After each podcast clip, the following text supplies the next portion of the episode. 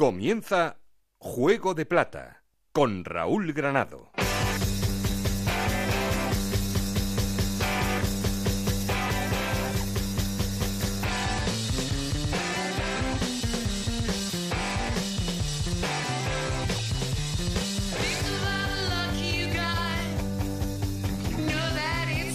¿Qué tal? Muy buenas, bienvenidos al capítulo 3 de esta segunda temporada de Juego de Plata, el podcast de Onda Cero en el que os contamos todo lo que pasa en la Liga 1-2-3.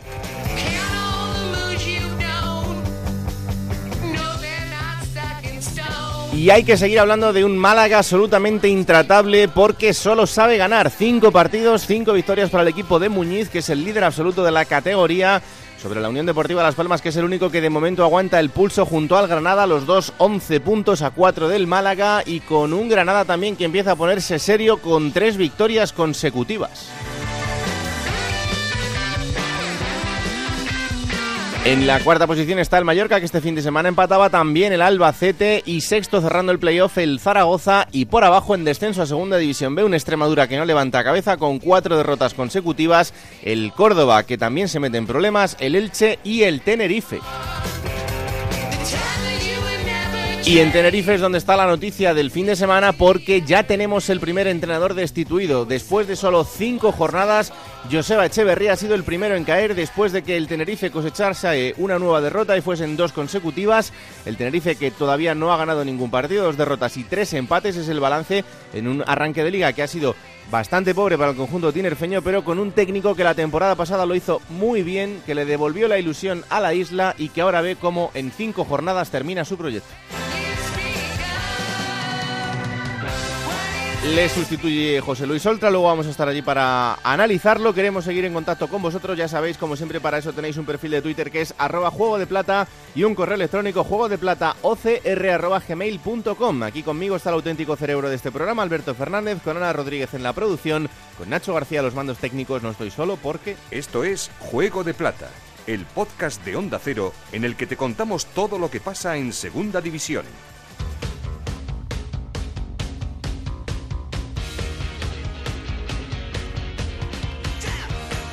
Y como siempre, hay que arrancar poniendo en orden resultados y clasificación. Ana Rodríguez, ¿qué tal? Muy buenas. Muy buenas, jornada 5 de la Liga 1-2-3 que comenzaba con la victoria del Nastic 1-0 ante Osasuna, victoria también 3-0 del Málaga ante el Córdoba, 0-1 ganaba el Reus en Tenerife, 1-0 Victoria del Alcorcón ante el Deportivo de La Coruña, empate a 1 entre Elche y Mallorca, 0-2 ganaba el Oviedo en Lugo, 1-2 victoria de Las Palmas ante el Extremadura, 2-1 victoria del Almería ante el Zaragoza, 3-0 ganaba el Granada al Rayo Majadahonda, empate a 1 entre Sporting de Gijón y Numancia y empate a 1 también entre Albacete y Cádiz. Con estos resultados el Málaga sigue líder con pleno de victorias, 15 puntos, segundo Las Palmas con 11, los dos en puestos de ascenso directo, Granada también con 11 puntos, Mallorca con 10, Albacete con 9 y Zaragoza con 8 jugarían los playoffs por el ascenso, con 8 puntos también están Sporting de Gijón, Deportivo de La Coruña, Alcorcón y Oviedo, decimoprimero es el Reus con 7 puntos, con 6 puntos están tres equipos, Numancia, Cádiz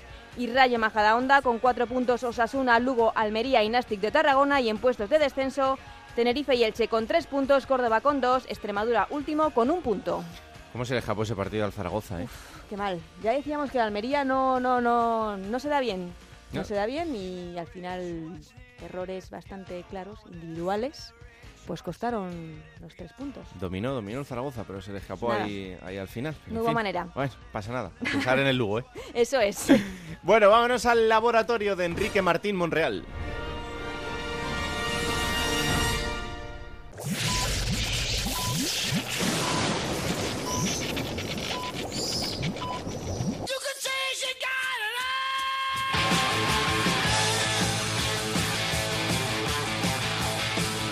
En Onda Cero, Juego de Plata con Raúl Granado.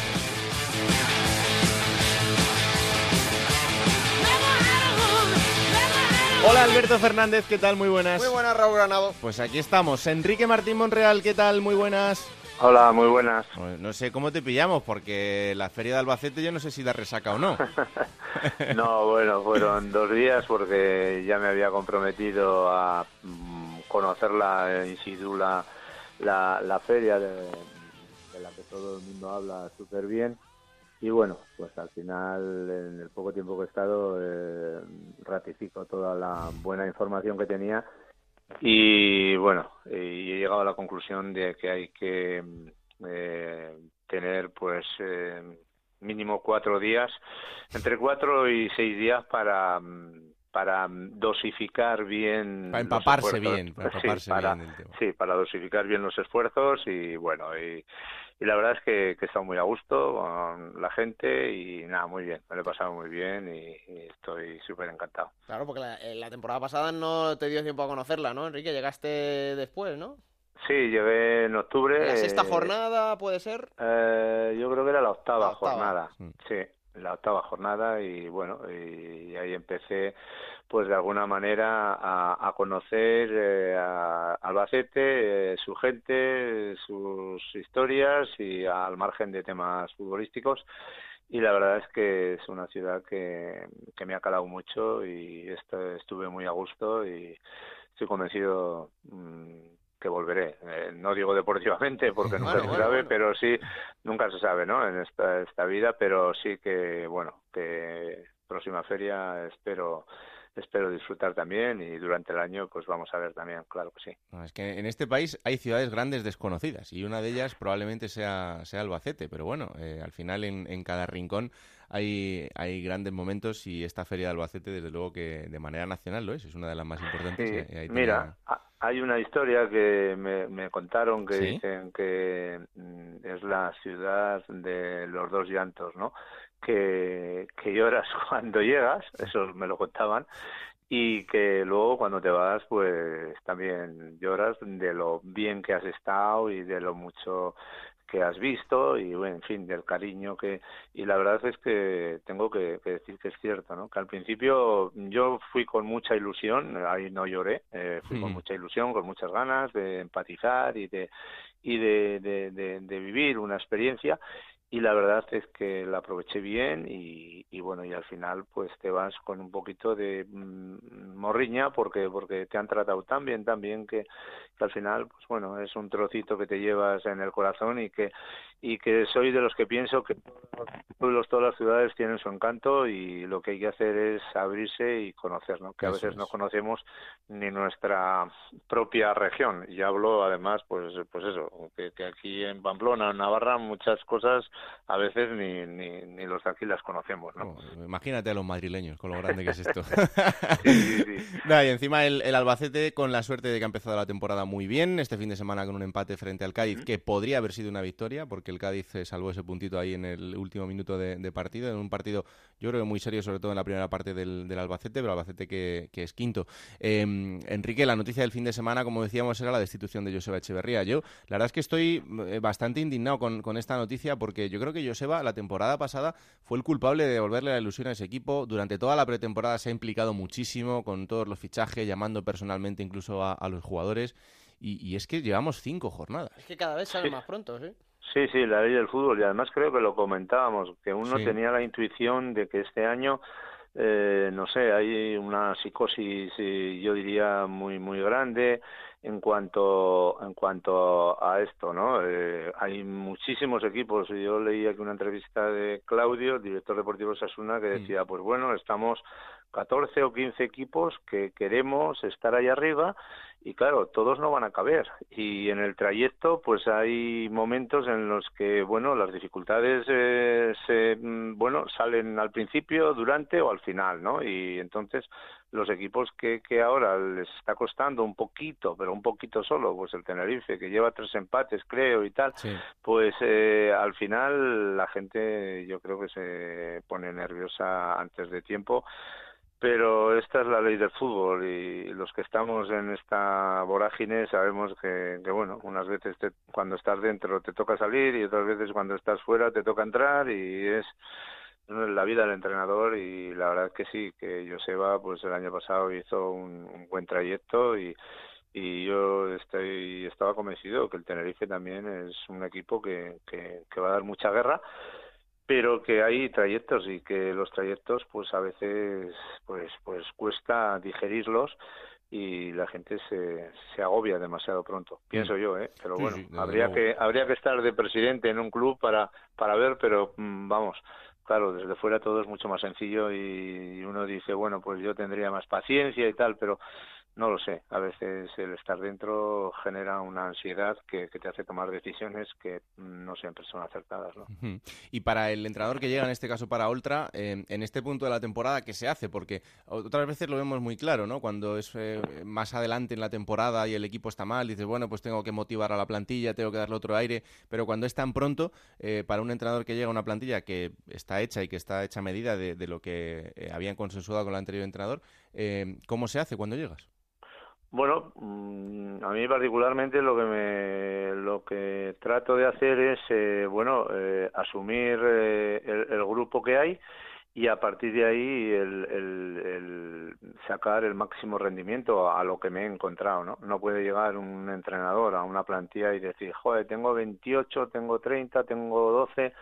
Eh, si vas a un equipo sabes lo que hay, eh, más o menos conoces, con lo cual, pues bueno, optimizas al máximo y, y a partir de ahí, pues, pues crecer dentro de, de, lo que tienes, ¿no? No puedes eh, despistarte en otra historia porque es lo que tienes, eh, cuanto menos hasta, hasta la posibilidad de, de, incorporar o de sacar, que esto es en, en enero, ¿no? Mm. Con lo cual, pues hay que volcarse a tope mm, y sacar el máximo a lo que tienes y, bueno y sobre todo positivizar pues porque al final los jugadores también eh, se llevan eh, un golpe con el entrenador que ha estado pues porque bueno pues han tenido un recorrido mm, quizás no todos porque tú sabes que hay 20 25 y no todos eh, piensan lo mismo pero es un grupo y, y básicamente un tanto por ciento muy elevado pues pues efectivamente le coges cariño a la persona y bueno, a uno le ha pasado de futbolista cuando han pensado el entrenador de turno y, al final es persona y, lo sientes. Lo que pasa es que bueno, pues pues al final tienes que continuar y viene otra persona, te tienes que adaptar y, al final pues pues pues eso, pero pero bueno, en este caso José Luis ya parece, bueno, parece no, conoce Tenerife, y ya tuvo sus éxitos también en el Club Deportivo Tenerife y bueno, seguro también que, que le va a sacar rendimiento, ¿no? Quería preguntarte por dos entrenadores, pero en positivo, eh, por dos hombres que yo creo que, tienen por delante una temporada muy ilusionante. Uno que es Muñiz con, su Málaga, eh, que desde luego está dando con la tecla en todos los sentidos, y otro que es Diego Martínez, el entrenador del Granada esta temporada, em, que ahora ya con, estas tres victorias, yo creo que ya el Granada está empezando a, sentarse como equipo y a, mostrar la cara que, eh, sobre todo la temporada pasada, no, no pudo mostrar. Pero estos dos entrenadores, no sé, dos entrenadores, en el caso de Diego, un entrenador joven, en el caso de Muñiz, un entrenador con experiencia, pero que mm, están encontrando el camino. Sí, bueno, eh, Muñiz, por ejemplo, eh, ya en el Levante hizo lo que yo no recuerdo así asiduamente, eh, algo histórico, subió, no sé, con un montón de puntos. sobre sobre el segundo ha empezado ha empezado en la misma tónica con el Málaga no sé si lo conseguirá o no pero pero bueno, tiene, tiene el respaldo de esa experiencia, en el Alcorcón también hizo las cosas bien y efectivamente, bueno, pues eh, el Málaga, mm, por qué no decirlo, también tiene un, digamos, una ventajilla en este sentido en que, bueno, desciende de primera, tiene, tiene mm, bastante dinero, jugadores de, de nivel y, y, bueno, pues eh, el trabajo de, de, Muñiz pues está, está claro que, que, ya lo ha demostrado y este año el Málaga pues eh, si no hace lo de lo del Levante pues estará muy cerquita porque porque bueno ya vemos ya vemos el potencial que tiene además del míster eh, buenos jugadores la gente a veces necesita un, un golpe para reactivarse y, mm. y, y la Rosalera pues el año pasado al descender, eh, bueno, pues uno también ha vivido historias de estas y, y son momentos tristes, pero luego empieza otra temporada y si empiezas bien, pues la gente se vuelve a ilusionar y ahora pues pues mm, parece ser que la Rosaleda pues pues es una fiesta cada vez que juega el Málaga, ¿no? Y, y ahí tiene mucho que ver eh, Muñiz, lógicamente. Y mm, me habías preguntado sobre Diego Martínez. Diego, que bueno, mm, yo le seguí en el Sevilla B, luego estuvo el año pasado en Pamplona. Hmm. Eh, bueno, quizás el Granada en este momento, después de haber descendido, parece que todas las aficiones hay como una exigencia añadida de estar arriba. Eh, es lo que le pasó quizás el año pasado en Pamplona, que que se hizo un equipo teóricamente con un potencial muy alto, bajaba de primera, eh, la idea eh, evidentemente era volver, pero bueno, pues se van acumulando cosas. Y sin embargo el Granada una vez que, que también le pasó lo mismo que, que a Osasuna y, y al final eh, quizás este año mm, pues con un ambiente alrededor más relajado, más tranquilo, entendiendo que ya el tema económico quedó aparcado, pues eh, partiendo con esta mm, tranquilidad entre comillas eh, bueno pues está siendo una labor eh, muy importante tiene también jugadores por qué no decirlo muy interesantes. Bueno yo diría que como casi todos los equipos no pero la labor aquí en Pamplona también hizo una buena labor el equipo tenía una identidad y quizás le faltó un poquito más de, de acierto arriba en momentos decisivos pero globalmente bueno hizo las cosas eh, bien y, y, en Granada pues está de momento está brillando a tope con buenos resultados y al final estas dinámicas son las que te llevan porque el empezar bien eh, lo mismo que el Alba es, es, un, es una ventaja para coger confianza al míster al entrenador hoy perdón a, a los jugadores y esto hace que que al final, pues bueno, la tendencia te lleva, te lleva, un día empatas, otro día ganas, bien, un día perderás, pero, pero esa tendencia al final, si la vas cogiendo desde el principio, pues siempre es todo más factible, lo cual no significa que sea definitivo, ¿no? Pero, pero sí, está siendo un inicio de temporada muy, muy interesante y vamos a ver. Pero esto aún dará muchas vueltas, no para, no sé si para Granada, Málaga, como hemos hablado, o Albacete, pero pero es que hay trayectos eh, hmm. que te van a tocar, buenos, malos y regulares. Entonces la igualdad es tan grande que ya hemos visto, ¿no? Como habéis dicho, los resultados de este fin de semana. Hmm. Hablas, Enrique, del buen inicio. Yo quería preguntarte por el mal inicio, porque es verdad que es pronto, hemos hablado del Tenerife, lo normal y lo que todos pensamos es que el Tenerife, oye, pues va a salir de esa situación con Oltra, que, que va a mejorar, que esa situación anímica se va a revertir pero en el caso del Extremadura, que es un equipo que, llega ahora de, Segunda B, que le ha costado una barbaridad conformar una plantilla competitiva para, para Segunda División, que ya tiene esa losa de saber que va a ser un equipo que va a estar compitiendo por no descender, por mantener la categoría y verse en las cinco primeras jornadas colista con un punto, eso es muy difícil de llevar. Bueno, hay un, hay un componente aquí muy claro también, ¿no? Eh, hay que analizar con qué, contra qué equipos ha jugado el Extremadura en este inicio, ¿no? Y yo creo recordar que ha jugado de arriba, Oviedo, Oviedo, Deportivo, Las Palmas, Granada, eh, pues básicamente con los de arriba, ¿no? Entonces eh, yo creo que es importante el tema mental en cuanto a a tener eh, claro esto. Luego ahora parece que tiene, bueno, equipos mm, no más sencillos porque no van a ser, pues tiene que jugar, no sé si con eh, Majadahonda, Elche, eh, bueno, equipos un poco que en este momento están más cerca, más cerca de él, ¿no? Entonces parece que el tsunami este eh, a partir de, de, este domingo, que creo que juega con el Majadahonda, pues puede mm, de alguna forma aligerar todo, todo ese peso. Pero, como bien dices, empezar bien es importante pero también hay que ver con quién con quién te, te, ha tocado no pero ya ves que, que, el otro día por ejemplo contra las Palmas eh, el partido fue 1-2 y yo vi momentos en, en, los cuales Extremadura se puso se pudo adelantar el día del Depor le pasó lo mismo el día del Granada también. Eh, está todo en un, en un detalle pequeñito que lógicamente casi siempre va a favor del, del equipo que, que tiene calidad ¿no? en este momento y, y eso es lo que define hay tanta igualdad que al final la calidad es la que marca un poco las diferencias ¿no? Oye, eh, Enrique, un jugador que está marcando también diferencias en el Zaragoza en este arranque de temporada y que mm, por lo menos para mí era un gran desconocido y, en Zaragoza ya están hablando incluso hasta que es eh, el nuevo Canté, em, es el centrocampista James Bekeme. No sé, eh, de lo que le has podido ver, por lo menos buena pinta tiene. Sí, sí, muy buena. Yo le vi en, directo en Zaragoza, Zaragoza Majadahonda, mm. que no le no le había visto y la verdad es que me gustó. Tiene una, un buen cambio de ritmo, una buena conducción, eh, trabaja. Es un jugador muy muy muy completo y creo que, que va a ser o está siendo ya un jugador eh, muy muy interesante. Vimos el no sé el tercero el cuarto gol el segundo no me acuerdo en Oviedo el gol que metió allá con una pared y luego tuvo la sangre fría para cruzarle bien al portero. Mm, la verdad es que es un futbolista que que este año va a dar mucho que hablar y al final de temporada puede ser mm, muy cotizado, me parece a mí. ¿eh?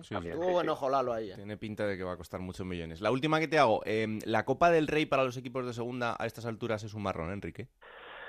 Bueno, eh, tiene dos, dos vertientes. Eh, a veces uno cuando si sale bien, eh, viene como, bueno, te, te reconforta un poco por si llevas una racha mal en la liga, no sé, tipo Córdoba en este momento, ¿no? Que me puedo recordar y dices y tal, pero pero a veces eh, es un poco engaño porque luego el domingo siguiente vas a la realidad de tu vida diaria, que es la liga, y, y ahí es donde realmente a veces eh, uno cuando está metido en esta vorágine no deja de ser una faena muchas veces. Aunque duela, eh, igual es hasta bueno que te eliminen en las primeras de cambio, te centras en la liga y que es al final lo que te va a dar de, de, comer, ¿no? Como decimos habitualmente. Entonces, eh, bueno, mm, cada uno lo interpreta y lo puede llevar al campo que quiera, pero eh, a veces es una, una faena, una faena. Pues con, plantillas amplias es verdad que se lleva un poquito mejor, pero sí que te puedes centrar y encima ahora, que si te pasas esta ronda, la siguiente es otra segunda y la siguiente ya es cuando tienes un primera división. Y si encima no te toca un equipo europeo, pues entonces ya apaga y, vámonos. Pero en fin, esto está montado así. Enrique, disfruta del fin de semana, ¿eh? La semana que viene hablamos. Muy bien. Un abrazo enorme. Fuerte abrazo. Ahí está el análisis del laboratorio de Enrique Martín Monreal y eh, en este repaso generalizado que hacemos lo primero es llamar al líder y la líder vuelve a ser una semana más la gran Isabel Sánchez. Hola Isabel, ¿qué tal? Muy buenas. Encantada yo de que me volváis a llamar una semana. Yo los martes voy a dejar el teléfono libre para recibir esta llamada de, del líder ¿no? de la segunda división. Os decía la semana pasada que hay que seguir trabajando con humildad. Hoy la actualidad del Málaga es que acaba de llegar el último refuerzo, se, ha presentado esta misma mañana, y os digo que ya ha anunciado el discurso de humildad, que así es como se tienen que hacer las cosas en esta categoría, que sí que es cierto que todo está yendo sobre ruedas, 5 de 5, 15 puntos, y además una distancia de 4 ya con el segundo clasificado, que es Las Palmas, en ese importante partido que espera este próximo domingo con humildad seguimos, pero la verdad que cuando uno visita la casa del líder, pues la cosa se ve de otra manera, ¿no? En la Rosaleda hay un ambiente y lo bueno que pasó también el sábado en el partido, Raúl, es que la afición ya viene a disfrutar a Martiricos, ya hmm. se viene con otra cara y la ilusión queda reflejada en el rostro de los que venimos aquí y de uno que te va a saludar ahora, que la sonrisa ya hace un tiempecito que no se le quita de la cara. Sí, porque encima tiene una sonrisa grande y eh, ha vuelto a casa, ha vuelto a disfrutar y yo creo que va a ser uno de los importantes de ese Málaga de, esta temporada. Dani Pacheco, ¿qué tal? Muy buenas. Hola, ¿qué tal? ¿Cómo estás, amigo? ¿Cómo estamos? Bien, todo bien, fenomenal. Y encima no se puede pedir más, porque llegas, eh, debutas, el equipo gana 3-0, el equipo es líder. No sé, esto parece de película. Sí, la verdad que sí, que, el arranque está siendo muy bueno, ¿no? Eh, bueno, mejor imposible, 5 de 5 y, bueno, haciendo las cosas bien, trabajando muy bien todos y, bueno, encajando poco que, es vital en esta categoría. Mm. ¿Qué Málaga te has encontrado? Porque al final es el, equipo de, tu vida, el equipo de tu ciudad, eh, pero no sé, ¿cómo te has encontrado el club? Bueno, creo que vengo en un momento muy importante, tras un año complicado, pero pero bueno, tenía la suerte de conocer a, casi todas las personas que, trabajan en el club y bueno, creo que los jugadores que, están del año anterior han sabido limpiar la mente, venir con, el chip cambiado para, para la categoría tan dura que, nos espera y, bueno, pues eh, entre los nuevos y, los que están, pues eh, con esa humildad y bueno la línea de trabajo que, hay que llevar para, para, poder hacer algo importante en esta categoría. Muy mal se nos tiene que dar porque Muñiz, eh, técnico increíble, histórico con ese ascenso del Levante y Dani Pacheco con no se puede tener más ascensos en la mochila, o sea que yo creo que, que hay que juntar las dos piezas para que el equipo suba, claro. Bueno, visto así, sí, pero evidentemente ya sabes tú cómo, cómo es esta categoría y bueno, cada semana te encuentras muchísimas dificultades para, para poder sacar los tres puntos y bueno, esto es una guerra semana a semana y, bueno, todos los equipos quieren intentar ascender, intentar estar arriba en los meses importantes y bueno, pues en ello estamos todos, ¿no? Mm, y con una segunda división que lo venimos diciendo desde que desde que arrancó. El año pasado ya vimos que había sido una eh, un campeonato súper competido, pero lo de este año con los equipos que hay ahí es que tiene una pinta increíble. Sí, la verdad que bueno, da gusto, ¿no? Yo creo que cada semana hay partidos en estadios que están llenos, eh, aficiones que, bueno, que históricamente han disfrutado muchos años de primera división y bueno, pues eh, una categoría que, cada año está cogiendo más fuerza y, bueno, eh, muy igualada, muy competida y, bueno, sobre todo dura, larga y que, que por muy bien que, que arranques eh, tienes que mantener la línea para, como digo, no llegar en, abril o así en posiciones que, que te dé, bueno, que te permita luchar por ascender. Hmm. Parece mentira, pero este fin de semana ya vamos a tener un gran partido entre, entre el Málaga y, Las Palmas. Eh, queda muchísimo por delante y esto solo acaba de empezar, pero eh, ganar a, Las Palmas este fin de semana sí que puede ser algo muy importante en esta gran racha del, del arranque de temporada, ¿no? Sí, sobre todo confirmar lo que venimos haciendo eh, ante, ante para mí uno de los, de los rivales más duros de esta categoría, ¿no? Porque reforzado muy bien, tiene jugadores importantísimos y bueno, seguro que, que es un rival muy duro como, como muchos, pero, pero bueno, eh, seguro que Las Palmas en su casa va a ceder poco y nosotros vamos a, a intentar eh, traernos los puntos de allí, ¿no? Eh, lo decía Isabel antes y yo creo que el míster también quiere encontrar un poco ese equilibrio, ¿no? De decir que todavía no, no se ha conseguido nada, porque al final en esta categoría la humildad es igual de importante que jugar bien al fútbol cada fin de semana.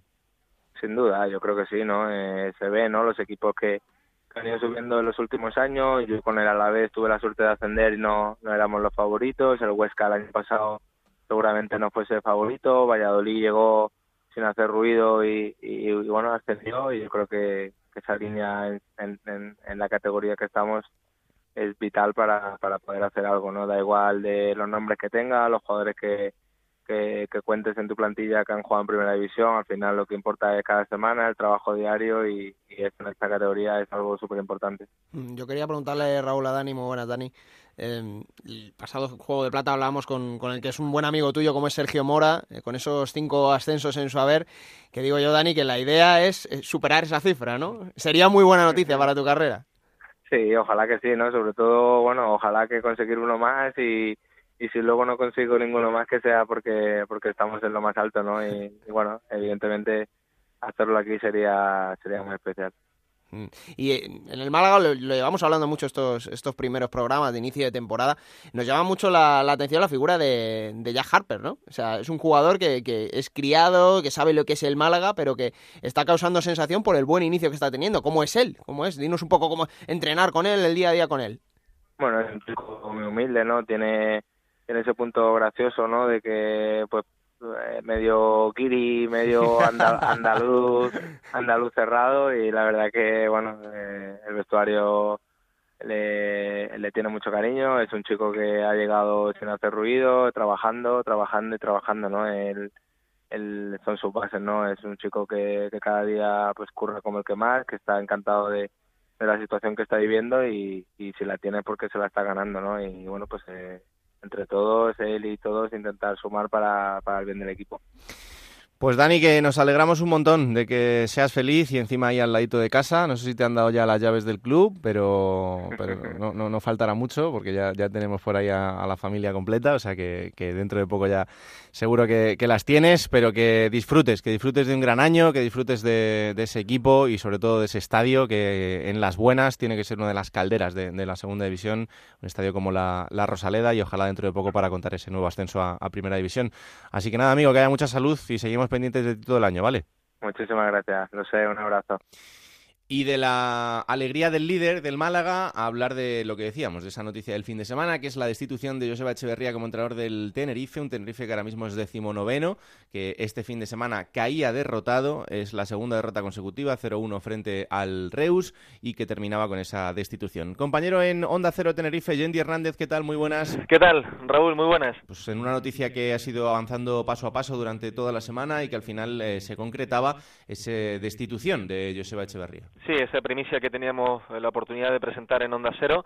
Realmente sorprendente, ¿no? El entrenador vasco, Echeverría, primero en ser cesado esta temporada, eh, de forma además eh, muy precipitada y fugaz, porque no estaba haciendo un desastre, ni mucho menos el Tenerife. De hecho, estaba marcando los tramos finales de partido, hmm. lo que quiere decir que el equipo estaba vivo y compitiendo. Marcó en Tarragona al final con Abel Daño, marcó en Almería con el serbio Malvasic, contra el Depor en la última jugada del partido Jorge Sainz, e incluso en Málaga, en la segunda parte, recuerden, eh, le da un repaso, yo creo, al Málaga, al Tenerife, al líder en la segunda parte. Merece el empate en la Rosaleda. Hay un tiro al palo de Suso. En Naranjo falla un gol bajo palos. Y el propio Julio, nuestro compañero en Málaga, Isabel también me lo decía, me lo reconocía, que el Tenerife en Málaga, la segunda parte pudo empatar, incluso ganar. Pero bueno, la realidad, la estadística, los números, ¿no? Al final son los que cesan a Echeverría. Caer a puestos de descenso tras cinco partidos sin ganar. Muchos problemas del cara a gol. La eliminación de la Copa del Rey contra el Cádiz. Y después un detalle también, eh, eh, apuntando al tramo final de la temporada pasada, Raúl de los últimos 16 partidos, más allá de las sensaciones con Echeverría, el Tenerife solo ha ganado uno. Y es una estadística pobre, claro que sí. Hmm. Eh, es una pena porque insisto que es un hombre que se ha implicado muchísimo durante todo el verano y que además eh, en el tramo final de la temporada le devolvía la ilusión al, equipo y son solo cinco jornadas pero bueno al final oye no sabemos si esto es un acierto o no lo que sí está claro Yendi es que vuelve un hombre que conoce muy bien la casa que ha tenido mucho éxito en, Tenerife pero al que también destituyeron hace dos días ¿eh? Sí, sí, también, está claro. Eh, oye, mm, tengo que repasar lo que dices en cuanto al verano, ¿no? En cuanto a la implicación de Echeverría, que es cierto que se implicó mucho en los fichajes del Tenerife, que quiso modernizar también un poquito al club en cuanto a instalaciones, también habló de cambios en el cuerpo médico y al final no pudo, ¿no? pero sí, la, eso le sirvió para ganarse mucho al pueblo, ¿no? La gente lo quiere mucho en Canarias, en Tenerife Echeverría y la verdad es que, bueno, independientemente de lo que ha ocurrido, yo creo que ha hecho un gran trabajo realmente con ese Tenerife, también con ese tramo final de la temporada pasada extraordinario, donde el equipo acabó pujando prácticamente por luchar hasta la penúltima jornada por meterse en esos puestos de, ascenso. ¿no? Y bueno, eh, segunda etapa de Ultra, sí, eh, el valenciano, ya veterano, ya con 49 años, eh, casi una década después de que estuviera en el, en el Tenerife, y, y bueno, un hombre también muy carismático, muy querido por la afición y todos recuerdan aquel último ascenso del Tenerife con José Luis Oltra en el año 2009, Montilivi en aquel 0-1 con el tanto de Dani Come y lo cierto es que es un entrenador que también va a ser recibido con los, con los brazos abiertos, ¿no? Eh, un trotamundos también dentro de la segunda división, al que le ha ido bien, al que le ha ido mal, al que le ha ido regular, y al final, pues Oltra es un clásico dentro de esta categoría, dentro de segunda, ¿verdad, Raúl? Pues sí, la verdad. Yo simplemente quiero mm, señalar dos detalles que son contrapuestos. Por, por, por ejemplo, Joseba Echeverría en el Tenerife, muchas veces hablamos de que somos resultadistas o los clubes son resultadistas. Eh, bien, el otro día la primera parte eh, al Reus, con todo respeto, le da un meneo en los primeros 30 minutos, tiene Malvasic dos ocasiones claras y ahí es donde nos basamos en los resultados y no en las sensaciones. Y por ejemplo, Oltra, el año pasado cuando le, le, destituyen del Granada, el Granada pega un bajón hmm. y a Oltra le, destituyen por las sensaciones que da el equipo, porque en resultados lo tenía arriba, lo tenían puestos de playoff y al final el equipo se cayó y las sensaciones daban igual. Entonces fíjate la diferencia que hay muchas veces en una temporada avanzada donde quieres más las sensaciones y en, al principio de una temporada donde necesitas los resultados ya. Los detalles, ¿no? Los, los matices. Y el Tenerife, tampoco es que el Tenerife de esta temporada tenga equipo para ascender a primera división ni para estar en la parte alta. No tiene el equipo, por ejemplo, de Las Palmas, del Málaga, del propio Zaragoza. Yo creo que no está en ese nivel. El Tenerife está en una terna de media tabla y creo que hay que tener un poquito más de paciencia. Y muy bien traído el tema del último partido en casa contra el Reus, que es un partido mm, que el Tenerife en la primera hora en la primera media hora, mejor dicho, en la primera parte, se puede ir 2, 3, 4, 0 tranquilamente, con ocasiones con mano a mano para Malvasic, con ocasiones para Naranjo, para Suso, para el hondureño Brian Acosta. Pero bueno, el Tenerife está dentro de esa dinámica negativa, no le entró ninguna y ya al final, cuando el partido estaba abocado al 0 a 0, una jugada de, área pequeña, un rechace, un córner, 0-1 y el público que empieza a pitar y al final se crea un caldo de cultivo en el que la directiva tiene que tirar por el camino más fácil que, es, bueno, en este caso destituir al entrenador a Joseba Echeverría. La cuerda siempre se rompe por el mismo sitio. Bueno, vamos a pulsar también qué piensa la afición del Tenerife. Habíamos quedado con eh, la única peña que tiene el Tenerife en la península ibérica, es la peña ibérica del Tenerife que eh, eh, convive aquí dentro de la península los partidos del, del Tenerife cuando juegan aquí. Y bueno, pues aprovechando esta noticia del fin de semana, también aprovechamos para hablar con ellos y a ver qué, qué les ha parecido. Tenemos comunicación con José Díaz, que es su presidente. Hola José, ¿qué tal? Muy buenas. ¿Qué? Buenos días, ¿cómo estáis? Pues no sé cómo os ha sentado a vosotros esta noticia de la institución de, de Echeverría. A ver, pues supongo que como a toda afición, en principio nos pareció muy precipitada, ¿no? como creo que habéis estado comentando, creo que después de cinco jornadas, efectivamente, los resultados no llegan y faltan jugadores por acoplarse y, eh, bueno, pero, pero creo que es precipitada. No obstante, bueno, pues al final todos vamos a seguir defendiendo al Tete, por lo tanto, que dice que a partir de ahora eh, apoyaremos a otra incondicionalmente. Es decir, mm no nos queda otra. Pero realmente yo creo que yo que por lo menos he visto todos los partidos de visitante, que es lo que el fondo de la Peña Ibérica lo que intenta, es acompañarlos en todos y cada uno de los partidos. Pues sí, efectivamente ha habido lamentables medios primeros medios tiempos, como bien conocéis, siempre reacciones en el segundo tiempo y en algunos casos algo de suerte, como pero yo creo que bueno falta un poco de adaptación de muchos jugadores, ha habido muchos cambios en la delantera especialmente, ¿no? Y yo creo que es un poco la visión que tenemos desde, desde la Peña. Bueno, ¿y vosotros cómo lo veis desde la península? Porque la Peña eh, se fundó en Madrid, ¿no? ¿Vosotros estáis en Madrid? Sí, sí digamos que la, Peña, pues eso, al final lleva muchos años, muchísimos años yendo al Tete y al final, bueno, pues coincidimos en los campos y decidimos, digamos, darle sentido a esto. Se fundó en Madrid en el 16, 2016, hace dos años, ¿no? Eh, y bueno, básicamente hay un grupo muy importante en Madrid, digamos, otro importante en Barcelona, ¿Sí? con lo cual, digamos, cuando llegamos. Y bueno, a, partir de ahí cuando coincidimos con la gente en todos los estadios, pues han ido incorporándose gente pues en Andalucía, en Euskadi, en Galicia, bueno, pues poco a poco vamos creciendo, básicamente con el objetivo primero de juntarnos todos al final con un sentimiento común y por otro lado, pues intentar acompañar el Tete en todos los campos, contar que simplemente como anécdota, el año pasado los componentes de Peña hicimos 33.000 kilómetros en coche, ¿no? Madre mía. para ver al Tete y bueno, esperamos repetirlos este año. Ah, ¿A la isla también vais mucho o no? Eh, tenemos compañeros que se iban más a menudo, eh, otros no. Entonces este año intentaremos, tenemos el objetivo de este año, si Dios quiere, que la Peña Ibérica vaya a ver el derby a Yodoro, todos. Hombre.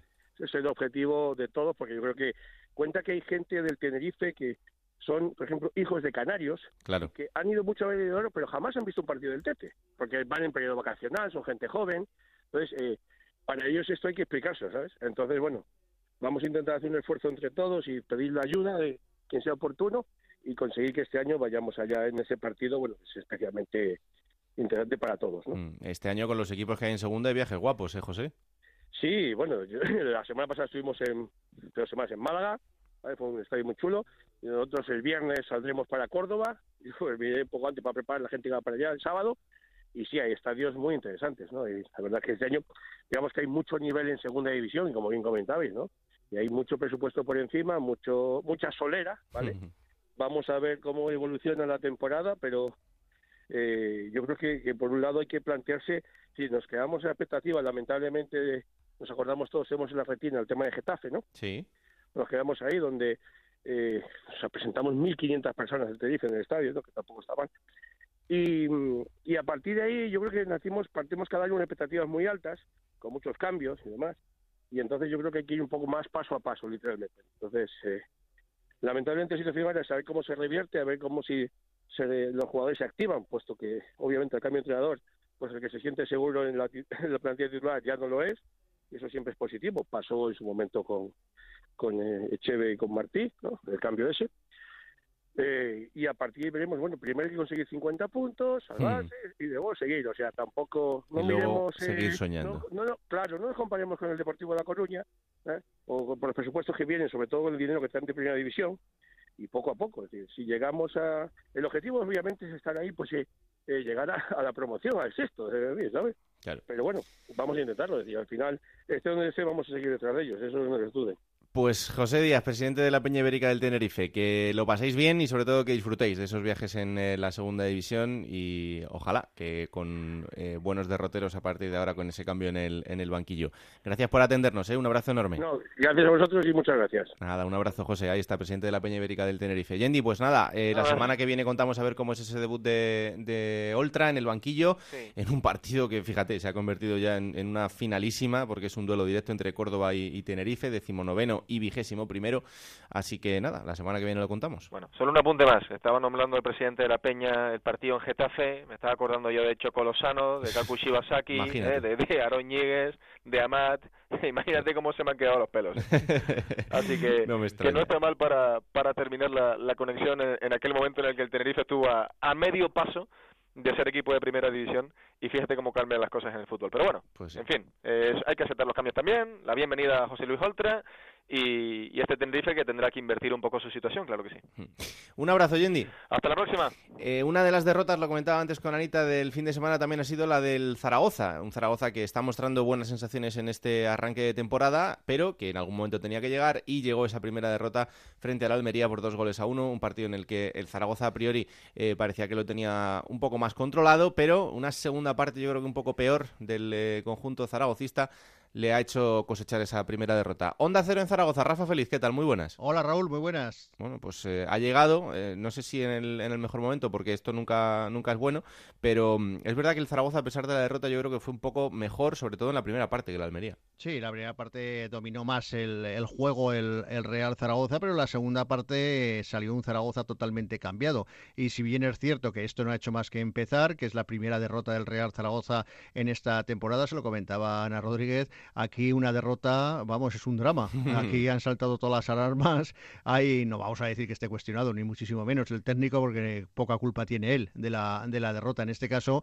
Pero sí que es cierto que eh, está la afición de uñas con esa derrota en Almería, igual que del empate ya pasado en Reus. Por lo tanto, a la gente no le acaba de gustar ese Zaragoza de fuera de casa y vamos a ver qué es lo que sucede el próximo sábado. Pero efectivamente, un error garrafal de Simone Gripo en el primer tanto que perdió un balón tonto ante el delantero, ante Álvaro, que se fue el balón hacia, hacia el portero, lo rechazó eh, el guardameta Cristian Álvarez y el propio rechace, el propio Gripo que venía a la carrera intentando defender, lo introdujo dentro de la portería. Candidato al plomo, Gripo, ¿eh? Candidato. Sí, sí la verdad que no, tuvo muy buena suerte en la misma jugada. No, la línea defensiva de Zaragoza, yo creo que lo, el centro de la defensa es lo que más flojea en este momento del, del Real Zaragoza. Y el segundo gol fue pues una individualidad de Papu que quiso en una contra que iban cinco contra contra tres, quiso hacerlo todo él, disparó, el balón rechazó un defensa cuando lo más fácil era pasar a cualquiera de los dos lados que se hubieran ido hacia una clara ocasión de gol y a la contra les hacían el segundo que a la postre significaba la derrota del Real Zaragoza. Como te digo, no hay buen ambiente esta semana en Zaragoza, aunque el equipo regresó ayer eh, por la tarde y encima para colmo de males se lesionó Ibequeme el centrocampista, que esta tarde se conocerá el alcance de su lesión, pero el propio jugador decía que no, que no tenía buena pinta. Lo, podría que sea una pequeña rotura de fibras, pero como te digo, esta tarde, después del descanso que ha tenido a lo largo de la tarde y mañana de hoy, se conocerá el alcance de, esa lesión, que dado que Guti, eh, recién operado, y Guaras todavía en recuperación, no pueden ocupar esa posición, y ya pues de lo poco que le quedaba al Zaragoza, pues precisamente en esa zona, no queremos nunca que se lesione ninguno, evidentemente, pero curiosamente en esa zona parece que está maldita si finalmente Ibequeme se lesiona para, para un par de meses. Fíjate que el Zaragoza viene a ganar 0-4 en Oviedo. De verdad, con la, con la jornada de Copa del Rey en medio, pero ¿cómo cambian las cosas en una semana? También para el Real Oviedo, ¿no? Que ha ganado el Lugo, pero las sensaciones es que uno se va a casa pensando que es tan radical en siete días de pensar que un equipo está bien a pensar que un equipo está mal. Fíjate lo que está diciendo Rafa del, del Real Zaragoza, la imagen que dio el otro día en el Tartiere. Y bueno, el, el día de Almería creo que no mereció perder, pero al final perdió, pero bueno, tampoco creo que tenga que pasar, ¿no, Rafa? Esa ansiedad, a lo mejor, con que... Pero claro, aquí hay, pues lo que hablamos, eh, hay 26.000 detrás, eh, hay una hay muchísimos medios de comunicación, somos una ciudad de 750.000 habitantes, que es la quinta de España, y que se lleva seis años en segunda división. Y aquí la gente, aunque hoy día ha cambiado mucho la afición de la Romareda, es una afición tranquila. Ahora se aplaude un fuera de banda. Hace años vamos, salían a gorrazos los jugadores de la Romareda, eso lo he visto yo. O sea, aquí se ha silbado a Valdano, se ha, se ha silbado a Juan Señor, se han silbado a jugadores que han sido impresionantes en este Real Zaragoza, Snyder, Milosevic, Morientes y tantos y tantos jugadores que han pasado por la historia del Real Zaragoza. Y lo que te digo, no se perdona estos seis años que llevamos ya en, la segunda división. Bueno, y pues espérate. hombre, este año mm, competido va a estar. Pero pues mira, acaba de empezar y yo ya lo veo muy complicado. No, hombre, tranquilidad, tranquilidad, que queda mucho. De momento el Zaragoza es sexto. Raúl, tenemos a nuestro favor que somos los decimoterceros en el, en el, en el salario, ¿eh?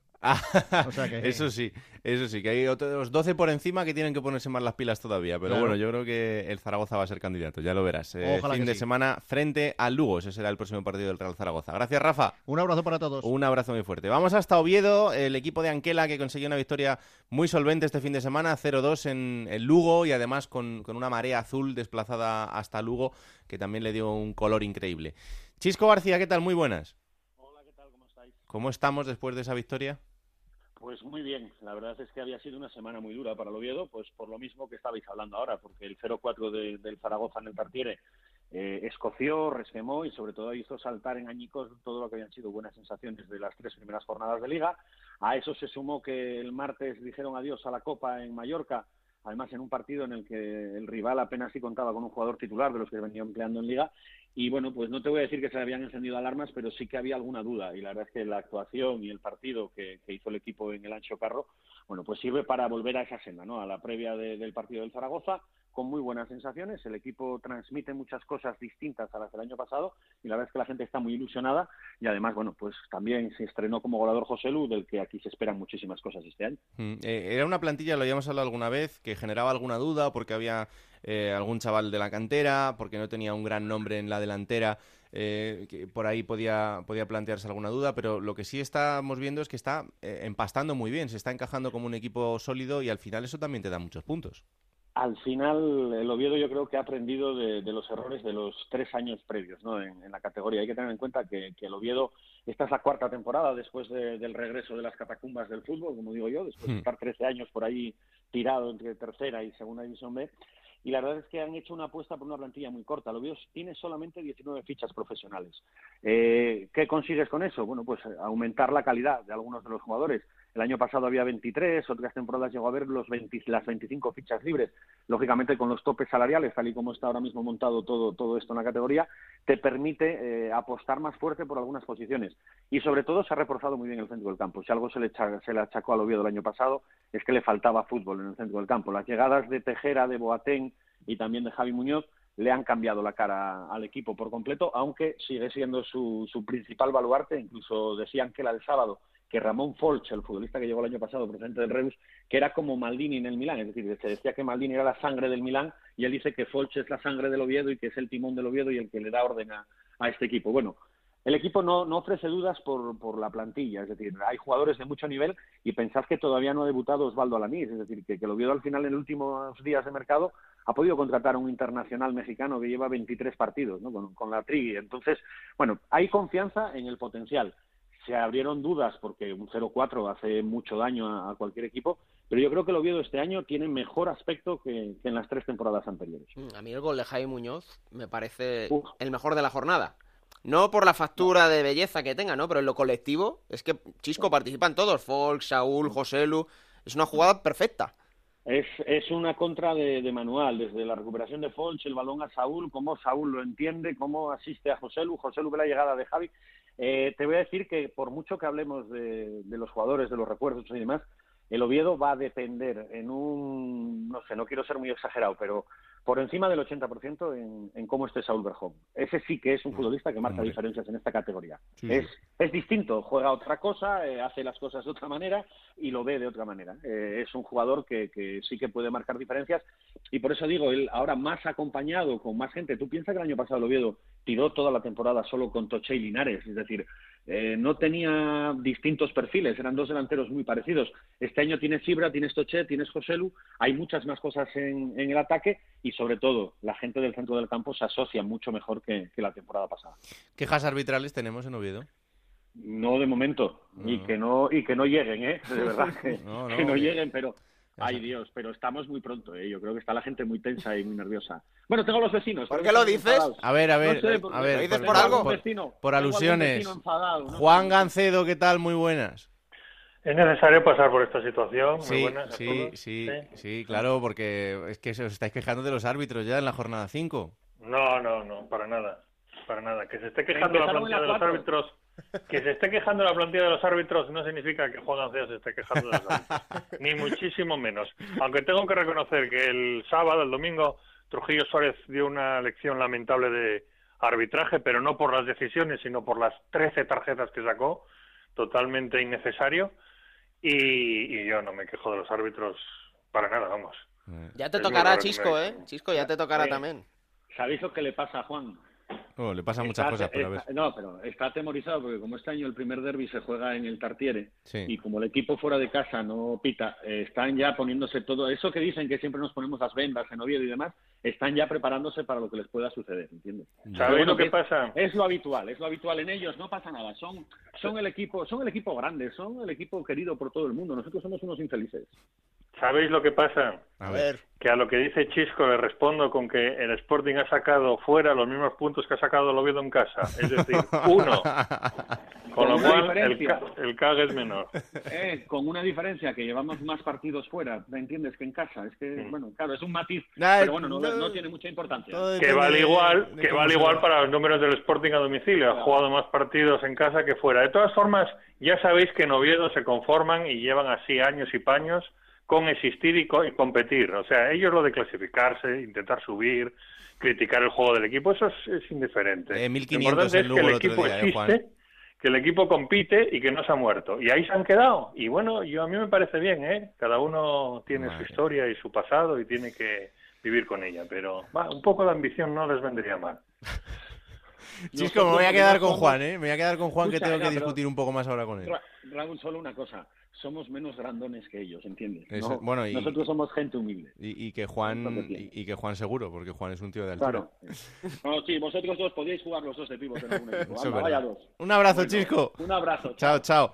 Eh, bueno, hablamos de esas quejas porque el Sporting de Gijón empataba en, su partido frente al Numancia y además eh, lo hacía también en el, en el tramo en el tramo final del partido. Bueno, empataba Fran Villalba en el, minuto 42, pero en el tramo final del partido pasaron muchas cosas. Y después del encuentro, uno de los jugadores del Sporting, Babín, que además fue el autor del, del gol rojo y blanco, decía esto. Sí, bueno, igual que la semana pasada. No quería hablar de ese tema, pero ya que hay preguntas, nos han quitado un punto la semana pasada. Y yo creo que hoy, no sé si el gol fue algo o no, pero para mí es muy dudoso. Parece que somos el pintor Valdemoro aquí, que somos el Sporting de Gijón, un club grande de España, de segunda división de los más grandes. Y yo creo que tenemos un, tener un poco más de respeto hacia nosotros.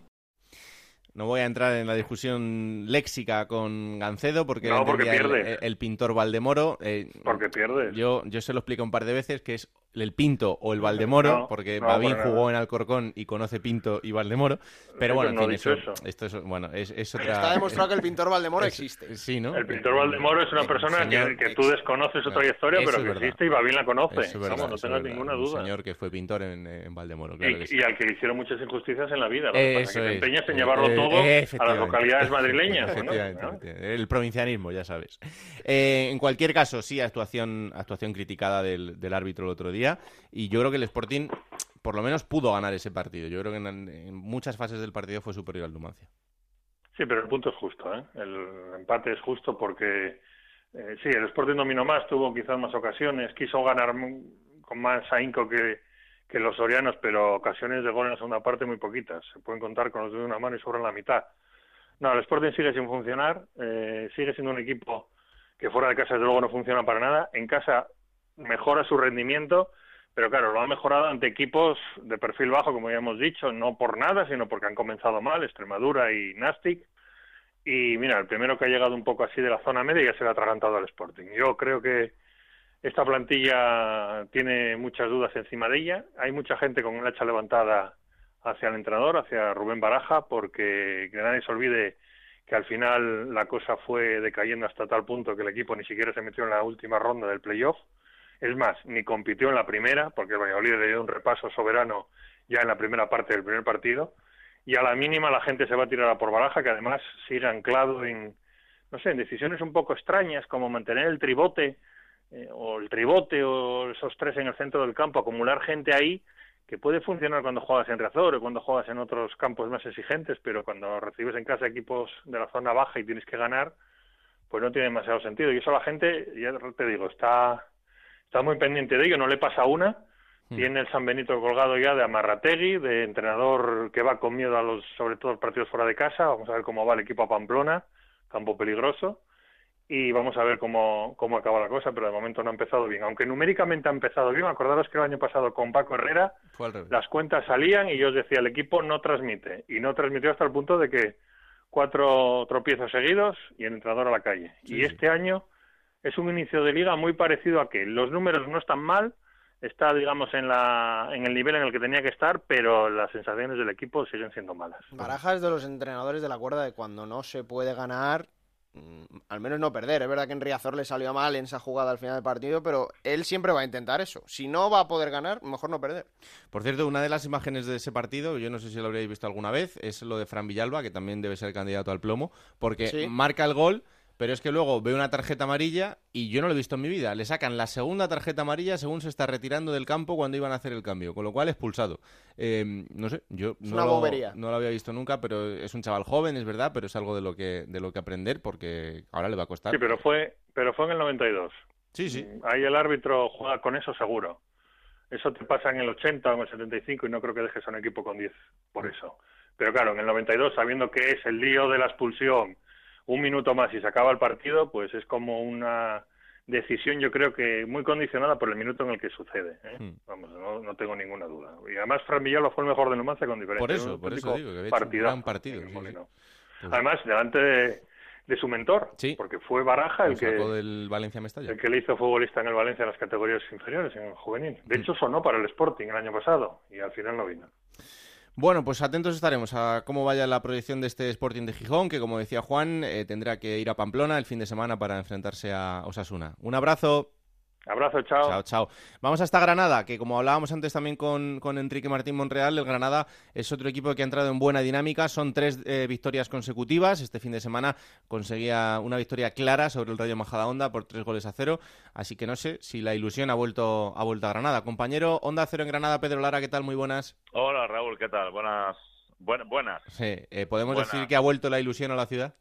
Sí, aunque es verdad que desde que no está el Rayo Vallecano para darnos un repaso, que es lo habitual aquí en Los Cármenes, sí, la gente está contenta porque ya lleva mucho tiempo de penuria y al final, pues bueno, se ha encontrado con un equipo que a pesar de todo lo que ha llovido este verano, que han llovido cántaros y cántaros de agua, ¿eh? Eh, a pesar de que el equipo vale la tercera parte de, la pasada temporada, pues al final nos no estamos encontrando con un rendimiento, sinceramente, para mí sorprendente y por encima de la sorpresa espectacular. Y estamos hablando de un Granada que juega bien, que defienda mejor, que ataca bien, que ha encontrado además un delantero que el año pasado no jugaba ni un minuto y cuando lo hizo, la verdad es que estuvo más en el ridículo que otra cosa, Antonio Puertas. Y que lleva ya cinco.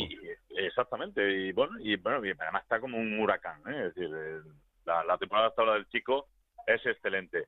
Y bueno, pues la gente se ilusiona, lógicamente, porque está viendo de un Granada que, que inicialmente todo el mundo hablaba de que el objetivo era permanecer en la categoría, pues ahora estamos viendo un Granada que yo creo que a día de hoy, vamos a ver cómo, cómo prosigue la competición, que, bueno, todo el mundo sabe, es larguísima.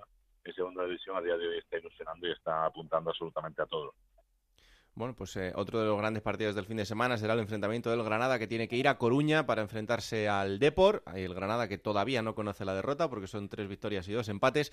Así que atentos al equipo de Diego Martínez porque este año tiene pinta de que el bloque, el conjunto, eh, está funcionando muchísimo mejor, con una plantilla, como bien decía Pedro, bastante más barata que la de la temporada pasada. Yo no quiero quitarle ánimos a Pedro, ¿eh? pero es verdad, comparándolo un poco con la temporada pasada de Diego Martínez, empezó muy bien con Osasuna y la segunda vuelta es cuando ya llegaron las críticas, el run run y el equipo se cayó.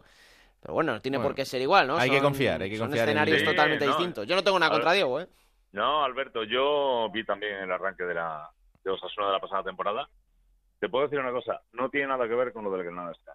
No, ya lo sé, pero... Nosotros somos, nosotros somos lo, es decir, la gente, la primera sorprendida de lo que está ocurriendo y no sé qué es lo que le ha hecho, qué magia ha producido en este equipo, que, es una máquina. Es decir, está jugando de manera sensacional. Hmm. Ten en cuenta que los refuerzos de este año, vamos a salvar a Vadillo, cuidado, que venía con muchas dudas de sus lesiones, ¿eh? Sí. un hombre que prácticamente intacto la pasada temporada en Huesca. Eh, se ha firmado a Federico, pues tampoco venía de, de una carrera súper ascendente, sino justo lo contrario. Y el resto han sido jugadores que han venido de equipos que han descendido de categoría, prácticamente la gran mayoría. Por lo tanto, el público esperaba y quedaron los suplentes del, año pasado. Y este verano se está mucho más en echar a los jugadores que no se les podía pagar que en hacer una plantilla. Bueno, pues al final ¿eh? lo han metido en la Turmis y ha dado como resultado un plato exquisito. Al día de hoy, a la jornada 5, evidentemente Alberto tiene razón, que esto no es como empieza, sino como acaba. A veces desde la normalidad y desde la tranquilidad las cosas funcionan muchísimo mejor y parece que de momento en Granada eh, estas dos eh, variantes se están, se están dando. Así que atentos estaremos. Gracias, Pedro. Un abrazo. Un abrazo. Y donde siguen los nervios, y es normal, porque son ya cuatro derrotas consecutivas, eh, es en Extremadura. El conjunto extremeño volvía a caer este fin de semana, como os decíamos, y además de una manera clara frente a Las Palmas por 1-2. Es verdad que el Extremadura tuvo fases de juego otra vez, como en todos los partidos, en el que no lo hizo nada mal, pero al final un equipo como la Unión Deportiva Las Palmas, que está lanzado y que ahora mismo es segundo, pues eh, conseguía llevarse los tres puntos y no sé en qué situación se queda el equipo. Compañero Juan Romero, ¿qué tal? Muy buenas. Hola, muy buenas, Raúl. Bueno, pues son cuatro derrotas, eh, es lo mismo de la semana pasada, pero claro, con una semana más y no sé cómo está el, cupo de la paciencia. Bueno, pues tú decías que siguen los nervios y sin embargo eh, no hay tantos. Es decir, el público no está tan disgustado como debería, ¿no? Por, la, por las cuatro derrotas consecutivas, ¿no? El público es consciente de, de la categoría donde está, del calendario que ha tenido, de los problemas que ha tenido el club para eh, formar la plantilla y, y tiene la esperanza y cree que a partir de ahora, con un calendario más benévolo, pues el equipo puede empezar a, a, participar en esta liga, porque de aquí para atrás casi que no lo ha hecho, ¿no? Hmm. Entonces, a partir de ahora, esta semana va a Madrid, al Wanda, a jugar frente al Rayo Onda luego le viene el Elche, bueno, pues ahí ya eh, eh, son rivales con los que ya puedes codearte y puedes, eh, puedes pelear. Luego está la, la cuestión de Sabas, ¿no? que en cualquier equipo podría estar destituido, ¿no? el colista con un punto en cinco partidos, sin embargo, de momento Sabas es intocable en Almendralejo. Es decir, Sabas el año pasado consiguió un auténtico milagro. En segunda vez eh, volvía Sabas, eh, destituían a Martín Vázquez a falta de dos partidos. El equipo estaba fuera, de, fuera de la, promoción y tenía dos equipos por delante, al Villanovense y al Melilla. Era, era sexto. Eh, y en dos partidos ganó en Mérida, que, que con ello, en ese derby regional, descendía al equipo romano y vencía en el último partido al Betis Deportivo como el Villanovense y el Melilla pincharon, el equipo se metió cuarto. Eliminó a dos primeros, al D por B y al Cartagena, y a un segundo, al Mirandés. Bueno, eh, yo creo que eso, el mejor eh, eh, carta de presentación que esa, no, no tiene nadie. Entonces, el, Sabas en, en Almendralejo tiene mucho colchón aún.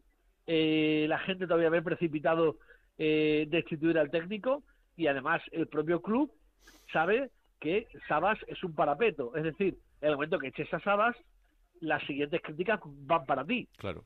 Entonces, eh, de momento, no peligra, al contrario de lo que se pudiera pensar la figura de Sabas en el metradejo. Pero es cierto que hay que hacer algo, porque eh, el calendario es eh, ha sido, bueno, pues nada, nada bueno, pero había que haber igual, sobre todo en el partido de Las Palmas, porque frente a Granada y Deportivo yo vi a un equipo muy cercano, muy cercano tanto a Granada como al Depor, ¿no?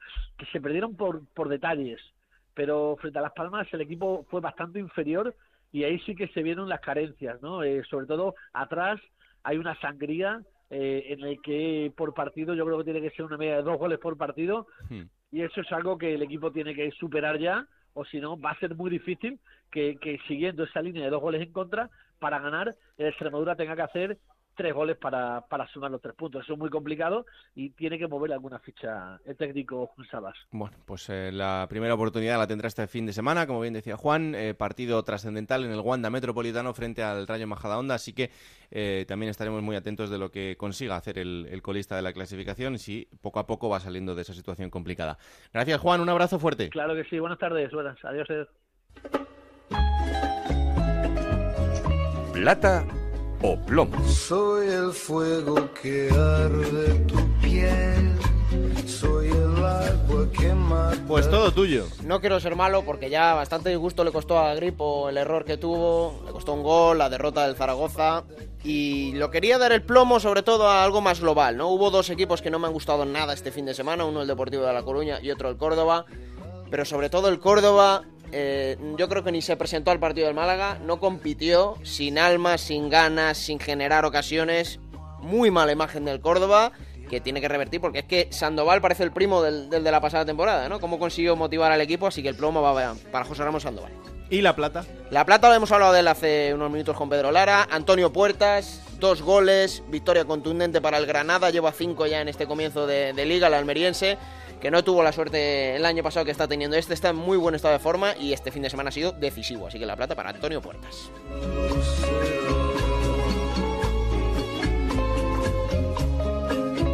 Bueno, y ahora cogemos la máquina del tiempo, esa que tiene Pablo Llanos, para hablaros de los momentos históricos de los equipos de la categoría, y hoy ha elegido el Mallorca.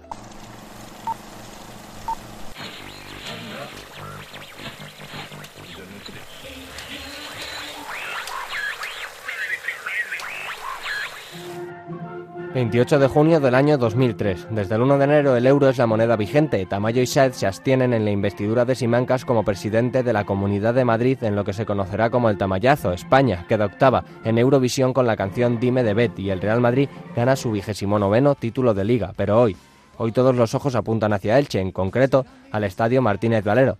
Allí se enfrentan esta noche el Mallorca y el Recreativo de Huelva en la final de la Copa del Rey. Los andaluces acaban de bajar a segunda esta temporada y salvarla pasa por ganar al Mallorca. Los bermellones, tras unas buenas temporadas, buscan ponerle la guinda a un equipo de ensueño. Gregorio Manzano dirige la plantilla que tiene en el camerunés Eto a su mayor estrella. Tras la brillante etapa de Héctor Cooper y Luis Aragonés al mando del conjunto balear, Manzano tiene la oportunidad de darle su primer gran título al Mallorca. A las 9 de la noche, Eduardo Iturralde González pitaba el comienzo de la final.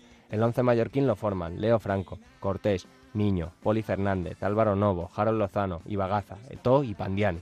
El recreativo intentaba plantarle cara al Mallorca, pero desde la primera parte se ve que el vaticinio de Manzano de que el Mallorca sería superior es verdad.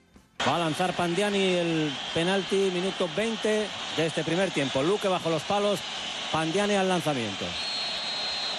Ahí va Pandiani, el lanzamiento y gol. Primer gol del partido, acaba de marcarlo Pandiani, minuto 21 del primer tiempo. Se adelanta el Mallorca con ese gol de Pandiani. El recreativo se rebelaba y hasta le anulaban un gol por falta de chisco en el remate. La segunda parte solo tenía un nombre, el de Samuel Eto. Cortado Riera, Eto en posición correcta de Eto, Eto en posición correcta y ha marcado el segundo. Se había quedado un defensa del eh, Recre. Pernía se quedó la enganchado. Pernía y, le- ha marcado Eto. Y le dieron la pistola al mayor de los ladrones. Fíjate cómo se ha ido de frente, cómo sabía que iba a acabar la jugada, como ahora la está celebrando. Eto es un magnífico jugador, el mejor sin duda de esta final. Este gol le hace justa recompensa al partido que está haciendo este hombre. Pero el camerunés tenía claro que esta era su final y durante los 87 minutos que estaba en el campo se encargaba de recordarle a los 15.000 mallorquinistas que han ido hasta Elche que esta es su noche. Y Bagaza para Eto.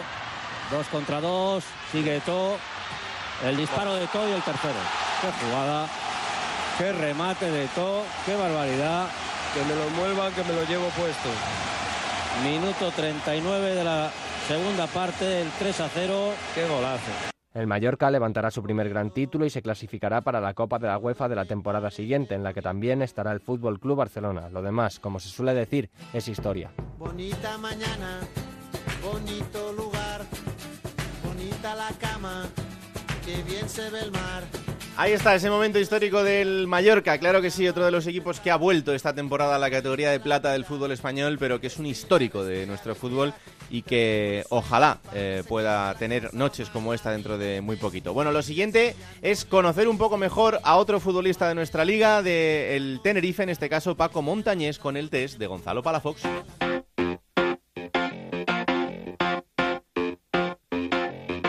El test de Gonzalo Palafox. Un recuerdo de niño.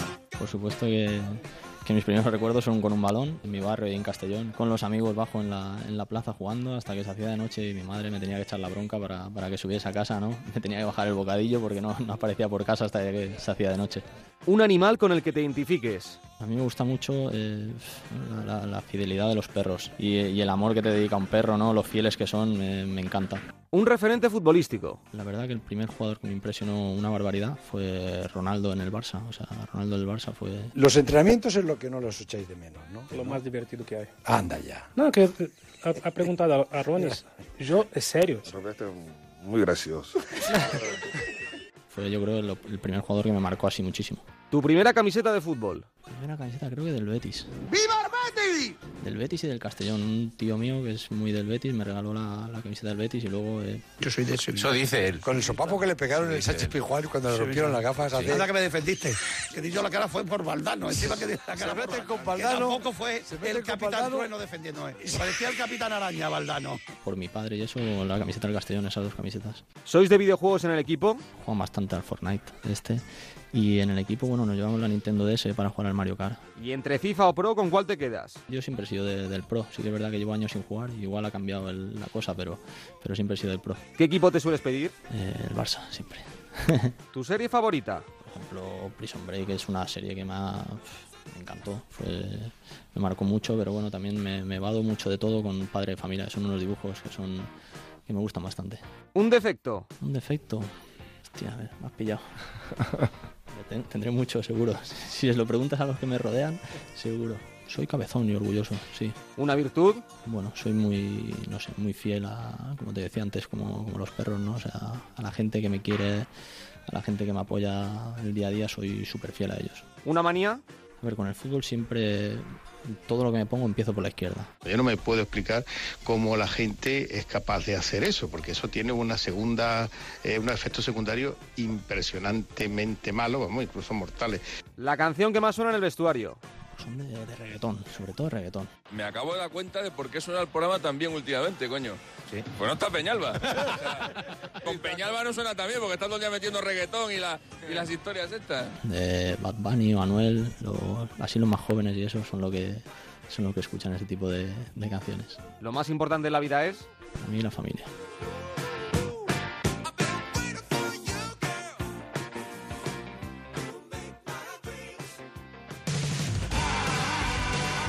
Bueno, vamos a por la próxima jornada, Alberto, que será la sexta. Y que va a comenzar este sábado con cuatro encuentros. A las 4 de la tarde, Osasuna Real Sporting, a las 6 Rayo Majadahonda Extremadura, a las 6 también Real Zaragoza Lugo, cerrará a las 8 y media el Córdoba Tenerife. Para el domingo, seis encuentros. A las 12 del mediodía, Mallorca Albacete, Real Oviedo Elche a las 4 de la tarde, Unión Deportiva Las Palmas Málaga, partidazo a las 6 de la tarde, también a las 6 el duelo tarraconense Reus Nastic, igual que el Numancia Almería y a las 8 duelo entre equipos amarillos, Cádiz, Alcorcón queda para el lunes Raúl, a las 9 de la noche en Riazor, Deportivo Granada.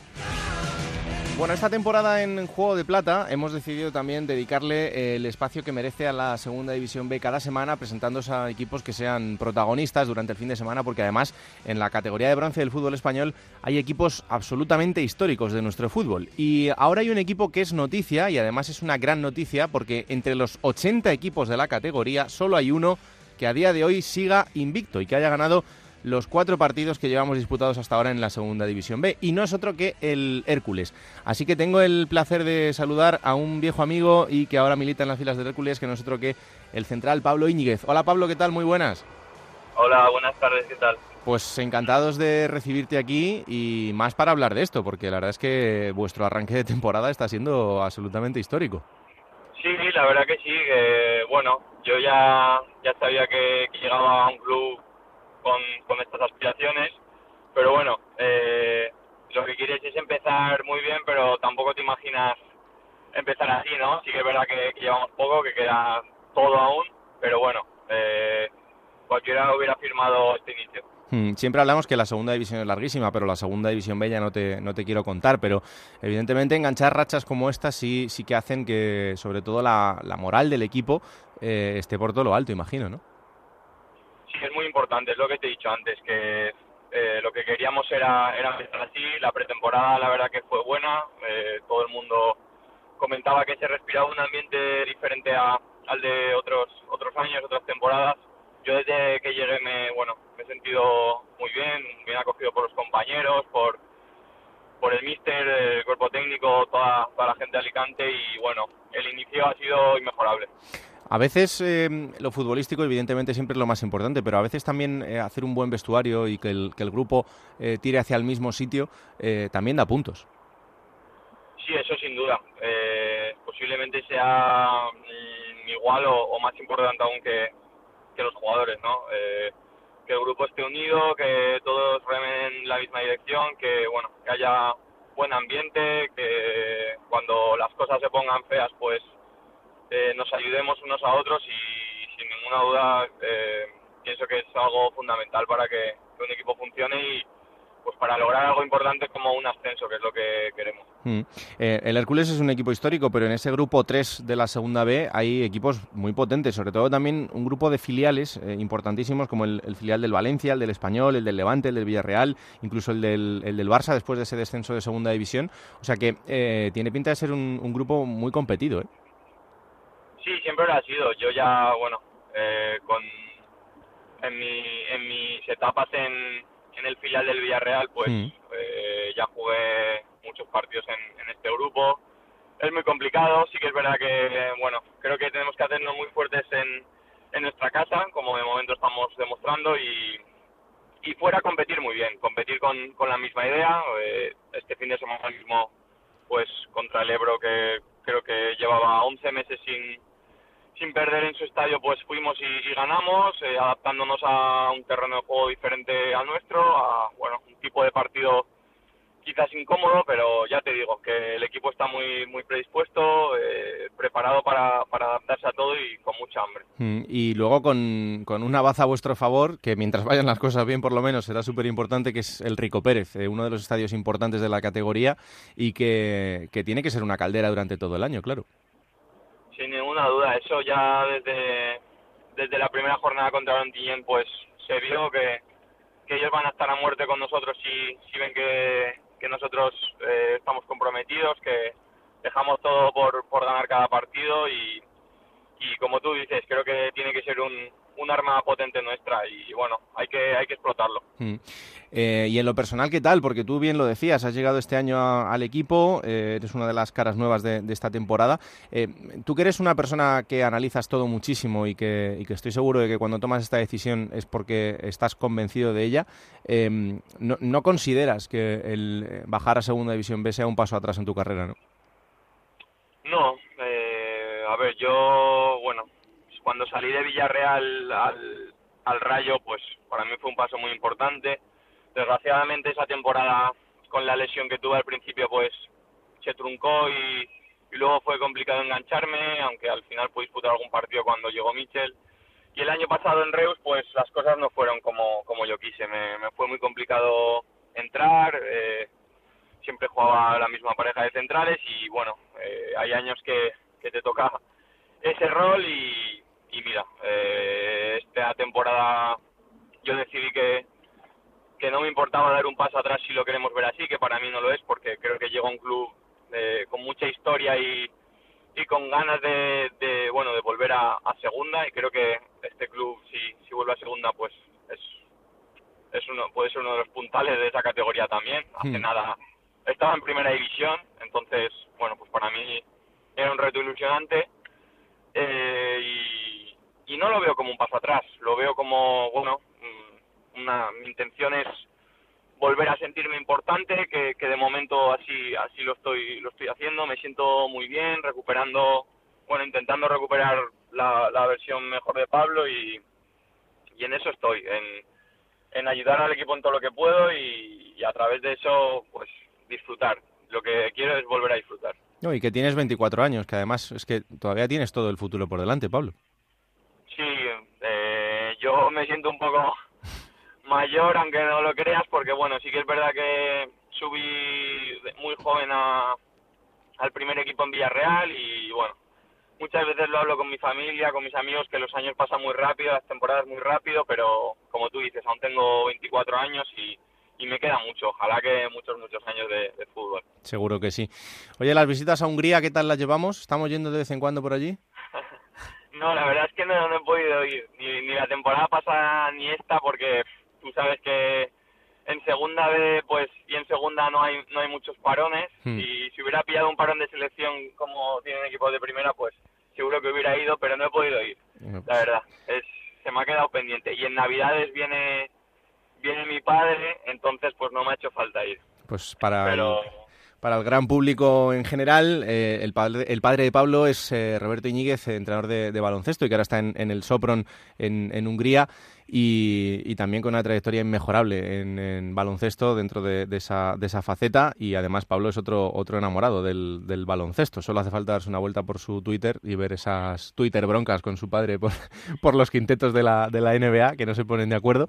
Eh, ¿Cómo tenemos este año la NBA? ¿Que, ¿Con quién vas este año? No lo sé, la verdad es que, ah, si te digo la verdad, últimamente soy muy de LeBron. Hombre. En sus inicios no, no era no era mucho, era más de Kobe, porque bueno, Sí, Para pero mí te has ido subiendo al carro poco a poco. sí, la verdad es que sí, que en esto he sido, me he ido subiendo al carro. Eh, no sé, estoy ilusionado, me apetece- tengo muchas ganas de ver a los Lakers. A ver, el reto es muy difícil porque, bueno, está, está Warriors en, en el oeste y va a ser difícil. Luego me, encan- me encanta Boston, que bueno, creo que este año ya pueden ser candidatos a todo, por equipo, porque vuelve Hayward, por, bueno, por todo. El año pasado ya lo demostraron y este año pues creo que van a acabar de explotar y vamos a ver, no sé. Yo creo que nos lo pasaremos bien. Eso seguro, eso seguro que sí. Tengo ganas, tengo ganas ya de octubre. Pues aprovecha y si puedes date una vuelta por Hungría, que además eh, Sopron ahí en, la frontera con Austria debe ser un sitio espectacular, pero Hungría es un, gran país y además bastante asequible, así que si, si te lo permite el calendario, que ya sé que es muy complicado, aprovechalo porque es un sitio desde luego para, para conocer y para, y para visitar. Eh, Pablo, como siempre, un placer hablar contigo y, y hablar de la familia y sobre todo verte feliz otra vez y disfrutar del fútbol, que es el, el objetivo. Y nada, que haya muchísima salud para toda la temporada y que este arranque sea solo el, el principio de una grandísima temporada, ¿vale? Vale, nada, pues Raúl, el, el placer es mío. Un abrazo enorme. Nada, un abrazo. Un fenómeno, Pablo Íñiguez, y pendientes. Vamos a estar también de, de esa racha del Hércules, a ver cuánto tarda en romperse. Y como os decimos, ¿eh? siempre de los equipos punteros de la Segunda División B, que os iremos presentando a los personajes de cada equipo en, en las próximas eh, semanas. Pues, eh, Alberto, hasta aquí. Sí, hasta aquí, lo he dicho ahora, hay un partidazo la semana que viene, ese duelo en la cumbre entre el Málaga y la Unión Deportiva Las Palmas, que vamos a estar muy, muy, muy atentos porque pinta muy bien. Desde luego que sí, será uno de los partidazos del año con dos equipos que han empezado la temporada de manera inmejorable. Pues hasta aquí el capítulo 3 de Juego de Plata, ya sabéis, como siempre, disponible a partir de cada martes a las 5 de la tarde en Onda Cero.es para que lo compartáis, lo disfrutéis y sobre todo le digáis a todo el mundo que existe este bendito programa que hacemos con tantísimo cariño. Hasta la semana que viene, que la radio os acompañe, chao.